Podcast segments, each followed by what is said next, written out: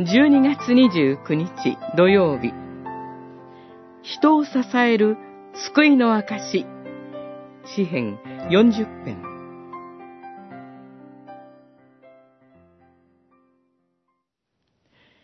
私のことは巻物に記されております。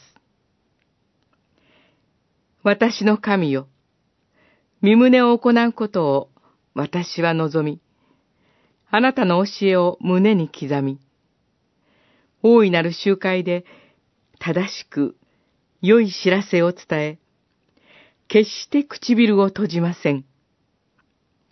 主よ、あなたはそれをご存知です。40編、8節から10節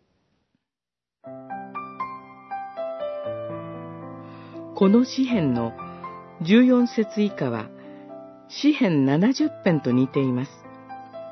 これについて、詩人が70編の詩を用いて祈ったのだという理解があります。自分の罪に捕らえられ、心くじけていますと打ち明けて、彼は70編を用いて祈ったというのです。自分の言葉で祈れないほど心弱らせていたのかもしれません。そのような祈りへと詩人を導いたのは、過去に救いを体験した信仰者の証でした。主よ、あなたは多くの不思議な技を成し遂げられます。数知れない恩計らいを私は語り伝えていきます。主の恩計らいとは、神が罪の許しに対して代償を求めることなく、私の耳、心を開いてくださったことです。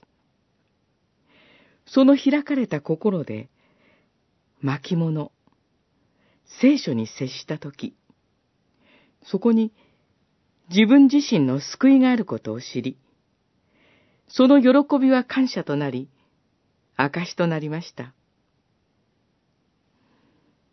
それは、大いなる集会、礼拝で語り継がれ、やがて罪の中で心弱らせたこの詩人に祈る力を与えることとなりました。